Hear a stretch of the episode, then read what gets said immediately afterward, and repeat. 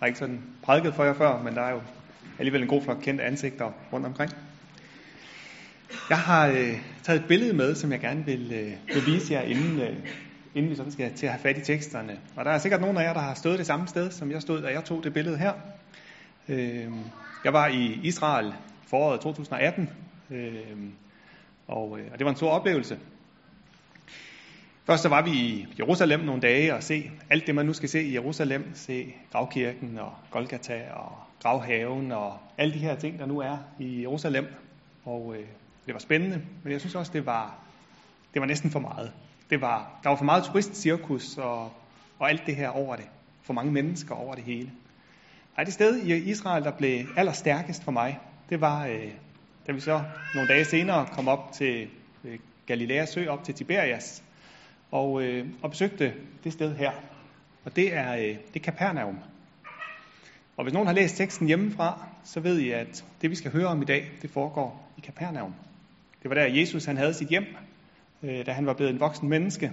Øh, det, der blev stort for mig i Capernaum, det var, at lige her, mellem de her øh, stenmure, som vi kun har resterne af, det var der, Jesus han øh, snakkede med sine venner. Det var der, han gik på markedet og købte mad. Det var der, han bare var et helt almindeligt menneske, ligesom os andre, før han begyndte at gå rundt og undervise og gøre under og den slags ting. Så boede han i Capernaum. Han var et helt almindeligt menneske, ligesom os andre. Det der også er her i Capernaum, det er, at vi har flere beretninger i vores Bibel, som foregår i Capernaum. Hvis vi ser over i venstre side, så ligger der sådan en hvid bygning, vi lige kan se hjørnet af. Det er synagogen i Kapernaum. Den er fra 400-tallet, men under den, der ligger resterne af den synagoge, der var på Jesu tid. I Markus evangeliet øh, kapitel 1, når Jesus han har kaldet sine disciple, så øh, hører vi også om, at derovre, lige under den hvide bygning, der underviser Jesus i synagogen. Derovre i den hvide bygning, eller under den hvide bygning, der øh, uddriver Jesus en, en ond ånd fra en mand på en sabbat. Og hvis vi øh, prøver at se over i højre side, så kan vi sådan se sådan lige resteren, eller udkanten af, af en kirke, der er bygget derovre. Den er arkitektonisk et, et skue for sig selv. Det, skulle man, øh, det skal man undre sig selv, hvis man kommer til Israel, bare se den der mærkelige kirke, der er bygget der. Men den er bygget lige præcis der, fordi under kirken der, der mener man, at det hus, hvor Peter han boede, det ligger. Muligvis er det det sted, hvor Jesus han helbredte Peters svigermor, som vi hører om også her i Markus evangeliet. Lige netop her, inden for, lad os sige, 200 meters afstand af, hvor jeg stod, da jeg tog det billede, der er det, at vores begivenhed i dag, den fandt sted. Cirka 1990 år siden, sådan plus minus en 2-3 år, der er lige præcis her, der skete det, som vi skal høre om i dag. Det blev stort for mig, da jeg stod i Kapernaum, at det var lige her, tingene de skete. Og øh, vi skal have fat i en tekst fra Markus evangeliet kapitel 2 og de første 12 vers. Og der står således. Da Jesus efter nogle dages forløb igen kom til Kapernaum, rygtedes det, at han var hjemme. Og der samlede sig så mange mennesker, at der ikke engang var plads uden for døren, og han talte ord til dem. Så kom der nogle hen til ham med en lam, der blev båret af fire mand. Men da de ikke kunne komme hen til Jesus for de mange mennesker, fjernede de taget over det sted, hvor han var. Og da de havde lavet hul, sænkede de borgen med den lamme ned. Da Jesus så deres tro, siger han til den lamme, Søn, dine sønder tilgives dig. Men der sad også nogle af de skriftkloge, og de tænkte i deres hjerte, hvad er det dog, han siger? Han spotter Gud. Hvem kan tilgive sønder andre end en, nemlig Gud? Da Jesus i sin ånd straks vidste, at de tænkte sådan ved sig selv, sagde han til dem. Hvorfor tænker I sådan i jeres hjerte? Hvad er det letteste at sige til den lamme? Dine sønder tilgives dig, eller at sige, rejs dig, tag din borger og gå? Men for at de kan vide, at menneskesønnen har myndighed til at tilgive sønder på jorden, siger han til den lamme, jeg siger dig, rejs dig, tag din borger og gå hjem. Og han rejste sig, tog straks borgeren og forlod stedet for øjnene af dem alle sammen, så de blev helt ude af sig selv og priste Gud og sagde, Aldrig har vi set noget lignende. Lad os bede sammen. Du gode hellige ånd, tak at du vil være her hos os nu. Vi beder dig, at du vil tale ord til os, så det rører hver enkelt af os i vores hjerter. Så vi får lov til at se, hvad det er, vi har. Hvad det er, Jesus har gjort. Så vi får lov til at være syndere, som er frelst af noget. Amen. Jeg tænker, når de nu inde ved siden af er gået i gang med bøndespirerne, så i hvert fald, hvis vi tager de store børn derinde, så er det her ikke øh, første gang, de hører den her beretning. Det er nok heller ikke første gang, de skal, øh, de skal farvelægge et billede med netop det her, med dem, der bærer Jesus, med en lam mand hen til Jesus. Jeg tror faktisk, en del af dem ville være i stand til at, at genfortælle historien for os, hvis vi sådan bare lige ledte dem en smule på vej. Det er en, øh, en historie, jeg tror, de fleste har hørt en del gange før. Det kan også være lidt udfordrende, når man sådan skal prædike over sådan en tekst, at ikke bare kender alle folk den, men man har sandsynligvis også selv prædiket over den før. Øh, men så var det, jeg fik sådan en irriterende fornemmelse, da jeg sad med den derhjemme. Ved ikke, om I kender det, at, øh, at man er et eller andet sted, hvor der sker et eller andet helt fantastisk. Et eller andet, et eller andet man synes er stort. Og de mennesker, man er sammen med, de har bare fokus på noget helt andet. De fanger overhovedet ikke, hvad det er, der foregår. Øh, Lad mig prøve at, øh, at give et eksempel, som jeg tænker er, er relevant at bruge her, lige netop i Silkeborg, hvor Peter han er præst. Jeg har tænkt, hvis man skal finde en metafor, der er god at bruge øh, hos Peter, så skal man tale om fodbold. Ja, nemlig. Det, han, han taler om cykelløb, når han er i Jarskirken, hvor, hvor jeg kommer, og så tænker jeg, så må jeg tale om fodbold, øh, tale om fodbold her. Og nu skete der jo noget, noget ret fantastisk øh, i, øh, i sidste weekend.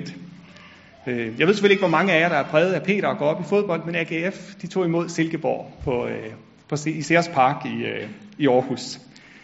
Og det var nærmest et mirakel, det der skete der i Sears Park. Jeg ved ikke, om der var nogen af jer, der var der, men øh, Silkeborg, de vandt 4-3 over AGF. Og øh, hvis man skal forstå, hvor stort et mirakel det var, så skal jeg sige, at det er den første kamp, Silkeborg overhovedet har vundet i den her sæson i Superligaen. Så tager de til AGF, som virkelig er kørende for tiden, og så vinder Silkeborg. Det var et mirakel, stort set.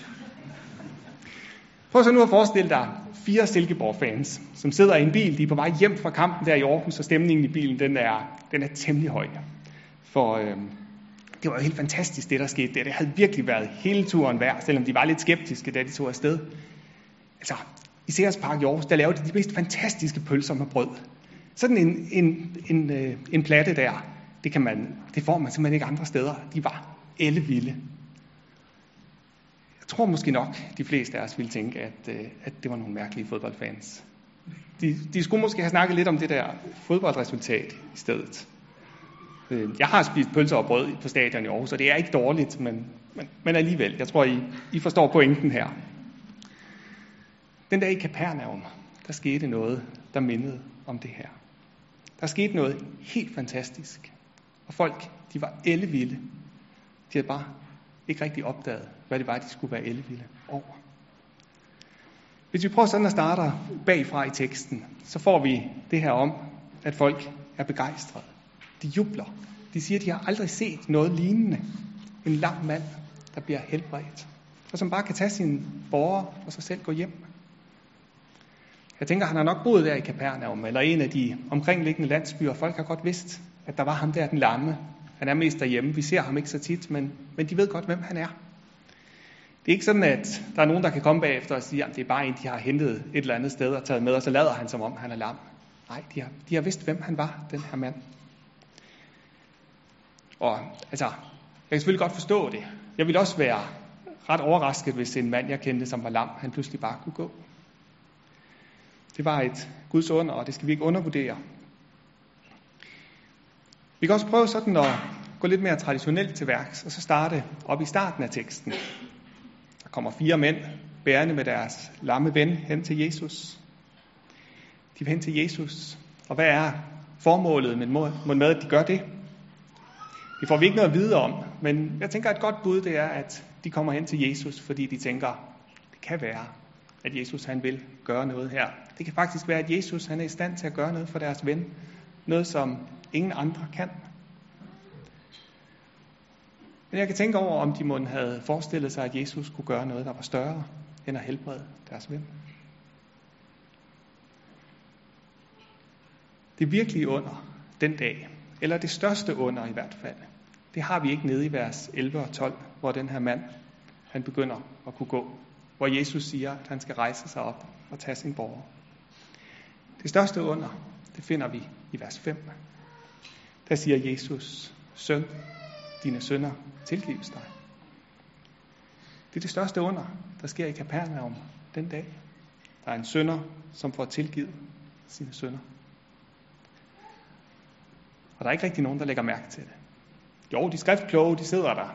Og Jesus, han ved, at de sidder og bliver farvet, fordi sådan noget, det kan man da ikke gøre. Men der er ikke nogen, der rejser sig og går. Der er ikke nogen, der protesterer. Og der er heller ikke nogen, der står udenfor og jubler helt vildt. Og jeg tror som heller ikke, når der sådan var nogen i Kapernaum, der snakkede om det her 14 dage efter, at der så er ret mange, der tænker over, at Jesus han sagde, dine sønner tilgives dig. Så snakker de om, at der var en, der blev helbredt. En lam mand, der kunne gå.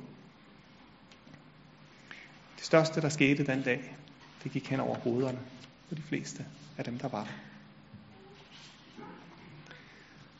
Over i synagogen, der havde Jesus helbredt øh, den her øh, besatte mand, og han havde undervist nogle dage i forvejen. Og der hører vi, at de lagde mærke til, at han underviste som en med myndighed. Han var ikke ligesom dem, der plejede at undervise, og som, og som sådan udlagde skrifterne og fortalte, hvad det skulle betyde. Nej, Jesus han underviste med myndighed.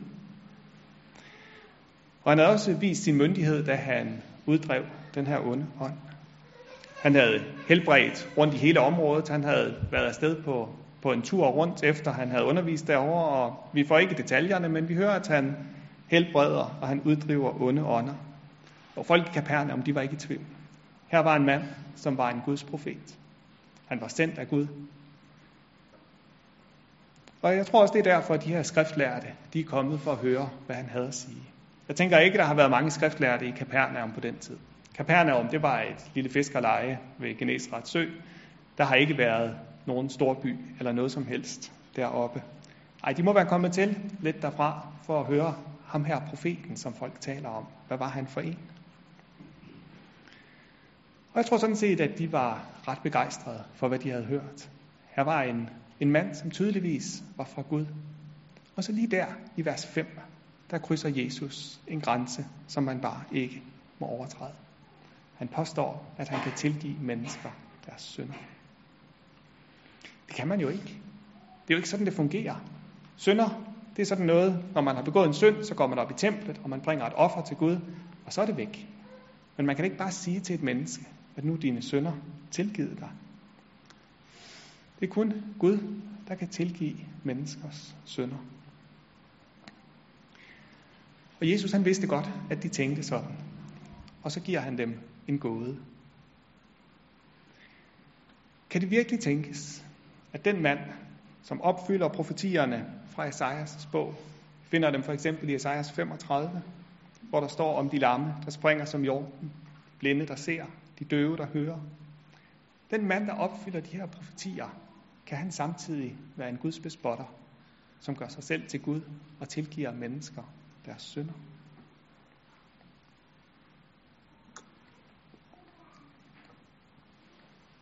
En gåde, som de skriftkloge har et problem med. For på den ene side, så opfylder han alt det, der skal til, for at han kan være Messias. Og på den anden side, så gør han noget, som Messias under ingen omstændigheder kan gøre. Og de skriftkloge ved ikke, hvad de skal stille op med det, han gør. Det er bare mærkeligt, at der næsten ikke er nogen, der opdager, at de får stillet en gåde. De har så travlt med noget andet. Hvis nu du skulle vælge et under, som du skulle se udført her i kirken ved Søerne i dag, hvad ville du så vælge? Hvad vil gøre mest indtryk på dig? At der var en lam mand, der begyndte at gå, eller at der var en sønder, der fik sin skyld forladt? Jeg er bange for, at jeg, hvis jeg sådan ikke havde lang tid til at tænke over det, kunne finde på at vælge, at jeg gerne ville se en lam mand, der begyndte at gå. Så er der en forunderlig sammenhæng mellem den tekst, vi har her, og så den, vi hørte fra Isaias bog, kapitel 44, lidt tidligere. Da jeg læste de to tekster ved siden af hinanden, så gik det op for mig, at Her er nogle folk, som har sat tekster sammen på en måde, der virkelig giver mening. Der læste vi, jeg kuldkaster orakelpræsters varsler, gør spåmænd til tåber, slår vismænd tilbage og gør deres viden til dårskab. Jeg stadfæster min tjeners ord og fuldbyrder mine sendebuds råd, siger Herren. Og her sidder så de skriftkloge. Dem, som har styr på det hele. Vismændene. Dem, som ved, hvordan det skal blive, når Messias kommer. Som har styr på skrifterne. Og så gør Gud bare noget helt andet, end de har regnet med. Han kuldkaster vismændenes planer. Så kommer de til at sidde der som tåber, der ikke ved, hvad de skal stille op med det hele. Det er ikke første gang, og det er ikke sidste gang, det sker, mens Jesus er på jorden. Og de her skriftkloge, de kendte teksterne fra Esajas bog. De vidste godt, hvad det var, der stod der. Men de opdagede overhovedet ikke, at det var det, der nu skete for øjnene af dem, som var blevet profeteret ved Esajas. Hvis de havde gjort det, så ville de have reageret helt anderledes, end de gjorde. Men hvad var det, Esajas han profeterede om der i kapitel 44? Hvad var det, Gud havde lovet? Jo, han lovede, at han ville udslette synden. Det var det, der var den store profeti i Esajas 44. Det, det siger Gud Herren. Jeg udsletter dine overtrædelser som en sky, dine synder som et skyld. Det var det, der skete lige der, for øjnene af dem, opfyldelsen af en af de største profetier i det gamle testamente. Og de jublede ikke. De blev bare forarvet. Der skulle en helbredelse til, for at de jublede. Og så så de overhovedet ikke, at der var en sammenhæng der. Der var jubel et andet sted. Men det jordiske ser kun det jordiske. Brød ud i jubelråb, jordens dybder. Brød ud i fryderåb, bjerge. Skoven med alle dens træer, for Herren har løskøbt Jakob. Ved Israel viser han sin herlighed. Stod der hos Esajas. Det kan godt være, at mennesker ikke jublede. Guds skaberværk jublede den dag. I himlen var der jubel. Der var en sønder, der blev frelst. Der var et fortabt lam, som blev fundet igen. Den almægtige Gud selv glædede sig. Men hvordan skulle de skriftkloge dog forstå det? Hvordan skulle de kunne tro det? De så bare et menneske, der stod der og talte store ord. Deres menneskelige hjerne kunne ikke begribe, at det menneske, der stod der foran dem, var Gud selv. De var så vant til, at det med, at Messias skulle komme, det var noget, der hørte fremtiden til. Og det var blevet så naturligt for dem, at det aldrig var faldet dem ind, at det kunne ske lige i dag. At det kunne være lige i dag, Gud greb ind og begyndte at opfylde profetierne. Jeg, Herren, har skabt alt. Jeg alene har spændt himlen ud. Jeg har bredt jorden ud. Hvem var med mig? Sådan talte Gud ved Isaias, Skaberen og frelseren er den samme. Det hører vi om i Esajas 44. Det er skaberen, der kommer for at frelse, og han beviser det med sin skabermagt. Og det var det, Jesus gjorde, da han helbredte manden. Han talte et ord, og så skete det, han sagde. Han helbredte. Og hvis vi ser i teksten, hvordan det er bygget op, så kan vi jo se, at først så tilgiver han manden hans sønder, og bagefter så beviser han, at han har retten til at tilgive sønder, ved at han helbreder ham. Det er derfor, han gør det. Jo, Jesus han viste der, at han var skaberen, og han viste, at det er ham, der skulle være frelseren. Når Jesus han havde talt med myndighed derovre i synagogen, så var det jo fordi, han havde myndighed. Når han havde helbredt de syge og uddrevet onde ånder, så var det fordi, han havde myndighed. Det var ikke bare noget, han lod som om. Den stemme, der talte i Kapernaum den dag, det var den samme stemme, som engang havde sagt, der blev lys. Og så blev der lys. Nu sagde den, rejs dig, tag din borger og gå. Og så måtte manden rejse sig og tage sin borger og gå. Det var skaberens stemme. Det var skaberens autoritet. Men da han oppe i vers 5 siger, dine sønner tilgives dig, så var det alligevel en anden autoritet, han talte med. Det var ikke skaberens autoritet. Der talte han med den samme stemme, som på Golgata skulle komme til at råbe, det er fuldbragt. Det er den samme stemme, men autoriteten til at sige, dine sønner tilgives dig, kom fra Golgata. Det er ikke som skaberen, at Gud tilgiver synd. Og måske var det i virkeligheden der, de skriftkloge, de havde deres store misforståelse. De vidste godt, at synd ikke bare kan fjernes. De vidste godt, at der skulle noget mere til. Synd, det skal sones. I Moseloven, der havde de jo kunne læse, at synd, den skal sones med et offer. Og hver eneste lille synd skal sones med et offer. Der er ikke nogen bagatelgrænser. Hver eneste synd. Men de havde ikke forstået, at de her dyre ofre, de ikke var store nok til faktisk at fjerne synd. De havde ikke forstået, at det kun var en midlertidig løsning. En utilstrækkelig løsning, som bare skulle være der, indtil der kom et offer, som var godt nok. I bund og grund, så er hele offerloven i Mosebøgerne primært et spørgsmål om pædagogik. De skulle lære, at syndens løn er døden. Det skulle folket lære. Det skulle vi også i dag som kristne lære af Moseloven. Gud tager synden uendeligt alvorligt. Når Jesus den dag i Kapernaum, men også når Gud i det gamle testamente og til enhver tid har tilgivet mennesker deres synder, så har det haft sin rod på Golgata. Den jøde, der gik ind i templet tusind år før Jesus blev født, bragte et offer, fik tilgivet sin synd. Han fik den ikke tilgivet på grund af det offer, han bragte. Han fik den tilgivet, fordi Jesus en dag skulle dø på Golgata.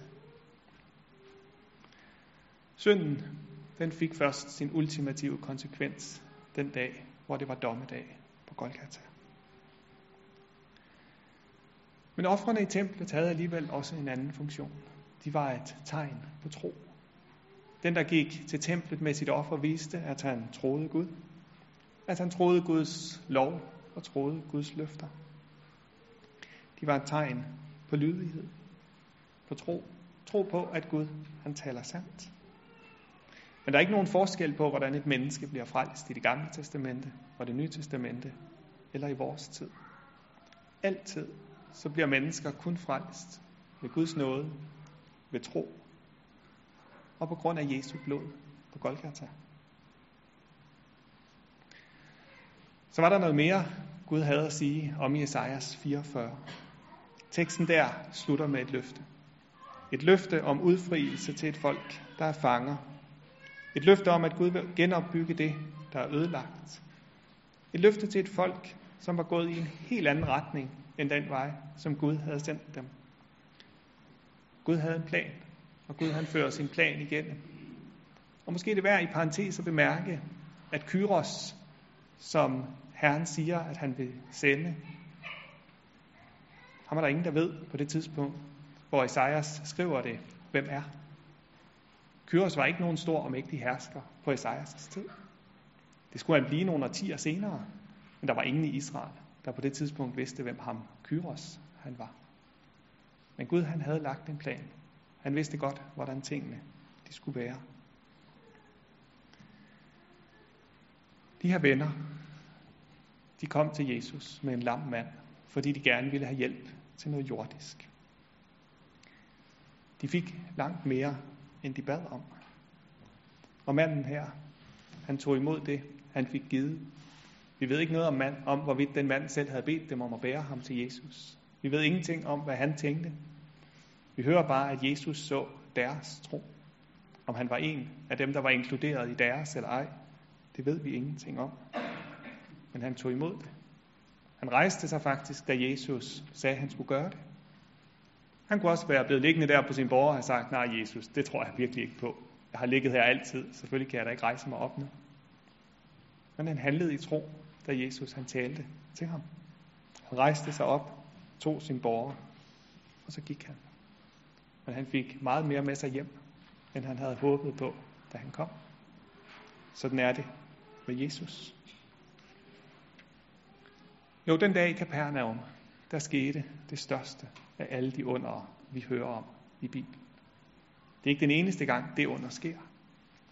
Men alle de andre under, vi hører om, blegner ligesom i forhold til det ene, at et menneske bliver frelst. Jeg håber, du har fået lov til at opleve det under i dit liv. Og jeg håber, at det er stort for dig. For den her lamme mand, han har noget til fælles med syndere. Jeg kender det i hvert fald fra mit eget liv. Synd, det er noget af det, der virkelig kan lamme et menneske. Især hvis man får lov til at se sin egen synd. Så kan man se på sig selv og tænke, det er håbløst. Jeg kan ingenting gøre her. Nu havde jeg bestemt mig til, at nu skulle det være anderledes. Og ja, nu er det igen fuldstændig ligesom det var før. Jeg sidder fast, og jeg kan ikke komme nogen vegne.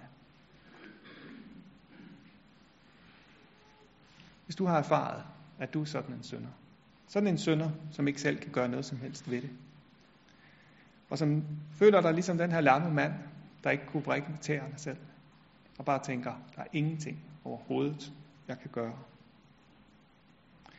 Så læg mærke til, at højdepunktet i den her tekst, det finder vi i vers 5, hvor Jesus siger, dine sønder tilgives dig.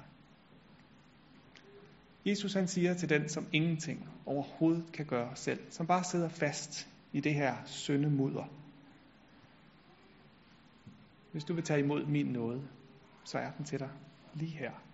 Den er gratis. Det er mig, der gør det. Jeg ved godt, at du ikke selv kan gøre noget ved det. Men jeg kan. Værsgo og tag imod.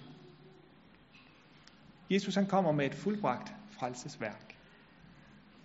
Han kommer med noget, som er helt færdigt, ligesom han kom med en fuldbragt helbredelse til en lam mand. Han skulle ikke selv gøre noget som helst. Og grunden til, at du ikke skal arbejde med, det er ikke bare, at du ikke kan gøre noget selv. Lige så meget er grunden, at der virkelig ikke er brug for, at du gør noget. Jesus han har styr på det. Så selv hvis du tænker, jamen jeg kan godt tage mig sammen, jeg kan godt gøre noget ved en del af det, så er der ikke brug for det. Så når du mislykkes med det, så er der ikke noget, der er gået tabt der. I stedet, så er der noget andet, du må få lov til at gøre. For selvom vores tekst, den slutter hernede i vers 12, den lamme mand, han går hjem, og vi hører aldrig mere om, hvad der sker med ham i hans liv, så er der alligevel nogle ting, vi kan regne ud. Jeg er ret sikker på, at den kommende dag for den her mand var markant anderledes end dagen i går. Hans liv, det var forandret for altid.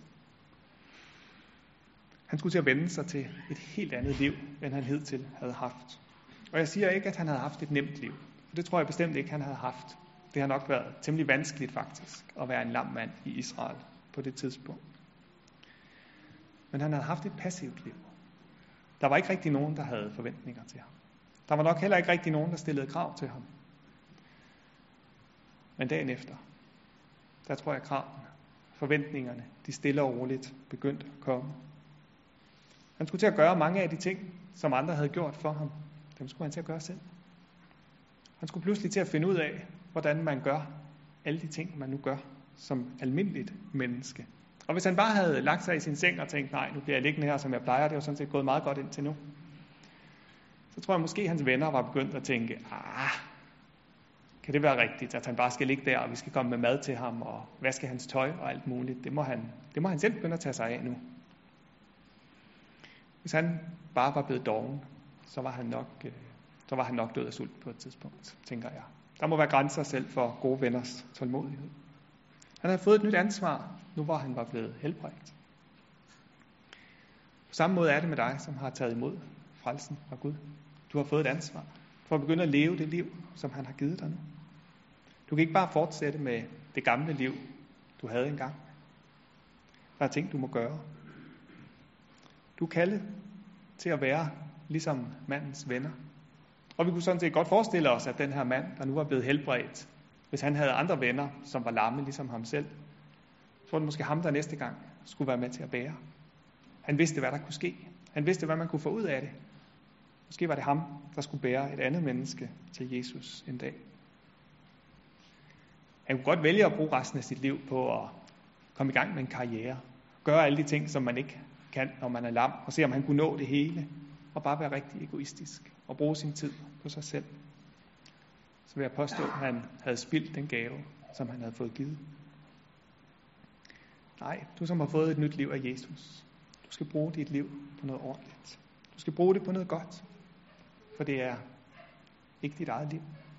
Du har fået det af Jesus. Du har fået det betroet af ham. Og nu må du bruge det til at tjene ham.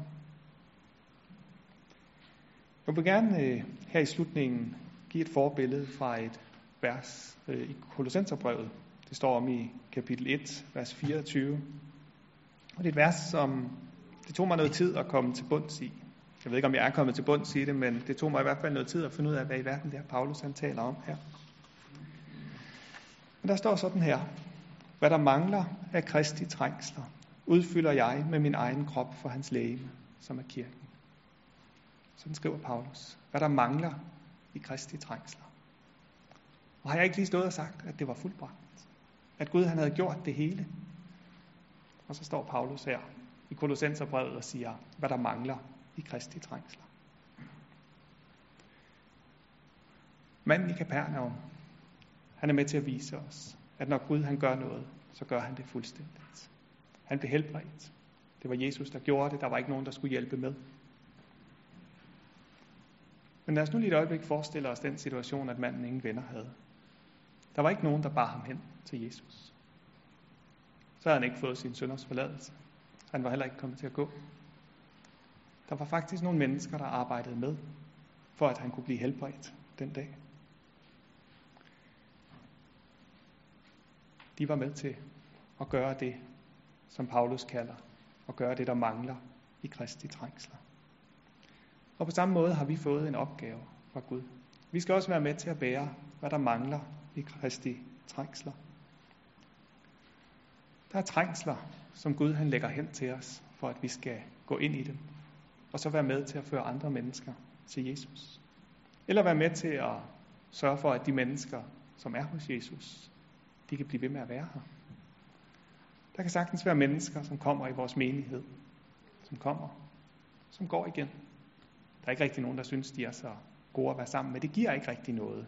De er måske sådan lidt asociale, eller hvad der nu kan være. Og en dag, så holder de op med at komme. For der var ingen, der bar den trængsel at være sammen med dem. Og lægge til side, at der var nogle andre, de hellere ville være sammen med. Sådan kan der også være mennesker på ens arbejdsplads, som har brug for, at man bærer dem til Jesus. Og det kan godt være, at det tager længere tid, end det gjorde for de fire venner. De kunne trods alt bare sætte en time eller to af. Det kan være det år, der skal sættes af til at bære mennesker til Jesus. Jeg tror, vi skal blive gode til at have øjnene åbne for, ikke hvor der er velsignelser, Gud vil give os, men hvor der er trængsler, som han vil give os. Ting, vi skal gøre, som kræver, at vi gør en indsats. Så start i dag. Fortsæt i morgen. Og se, om der er nogen, som du skal være med til at bære til Jesus. Sådan at det største under kan komme til at ske, og så du kan få lov til at se det. Så kan du få lov til at juble over noget, som er større, end de jublede over i Kapernaum den dag. Lad os bede sammen.